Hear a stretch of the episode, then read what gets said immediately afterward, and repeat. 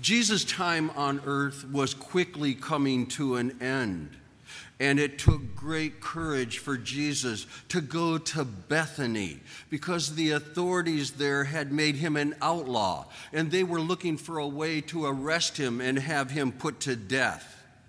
One of the three great feasts of Jerusalem was the Passover, together with the Feast of Weeks and Tabernacles. And the people would gather in great numbers in Jerusalem, and Jerusalem could not possibly obtain lodging for all of them. And so Bethany was one of the places outside the city boundaries which the law laid down was an acceptable place for the overflow of pilgrims to lodge.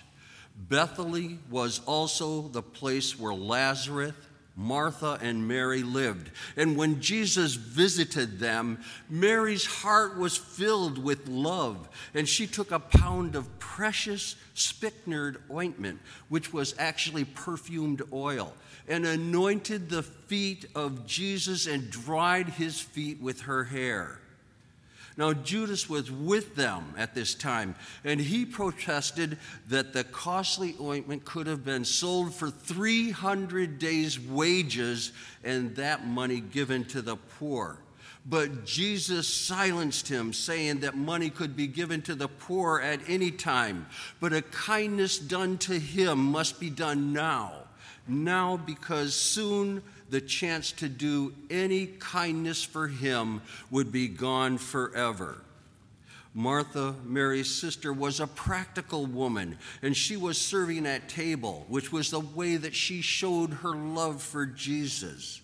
But Mary was the one who loved Jesus above all. She took her most precious possession, her most precious possession, which was the perfumed oil that she had, and spent it all on wiping the feet of Jesus. It was a sign of honor to anoint a person's head, but Mary did not feel worthy that she should touch Jesus' head, and so she anointed his feet for Mary to unbind her hair and wipe the feet of Jesus was a sign of great humility, because for a woman of Palestine to unbind her hair in public was a sign of being an immoral woman.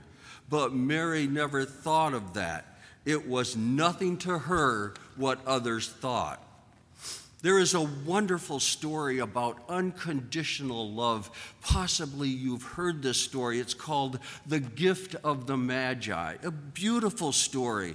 It's a story about a young American couple, Della and Jim. They were very poor, but they were very much in love.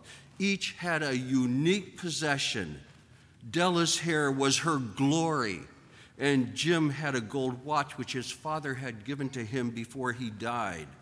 It was the day before Christmas, and Della only had a dollar seventy-eight to buy her love a Christmas present. And so she sold her hair and bought Jim a platinum fob for his precious gold watch. When Jim came home that night and saw Della's short hair, he was stupefied. It was not that he did not like it or love her any the less, because for him she was lovelier than ever. Slowly he handed her his gift. It was a set of expensive turquoise shell combs with jeweled edges for her lovely hair that she had sold to buy his present that fob. Each had given the other all they had to give. All they had to give. On the other hand of love, we have Judas. When Jesus made Judas the treasurer of the apostolic company, it may have been he was trying to appeal to his sense of honor, but that appeal failed.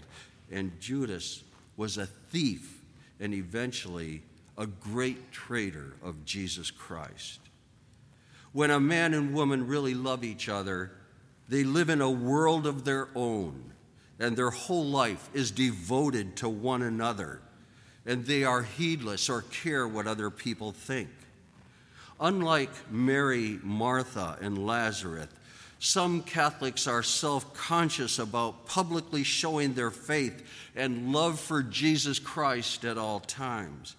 Consider those who go to a restaurant and fail to make the sign of the cross before eating because they're afraid of what other people will think of them.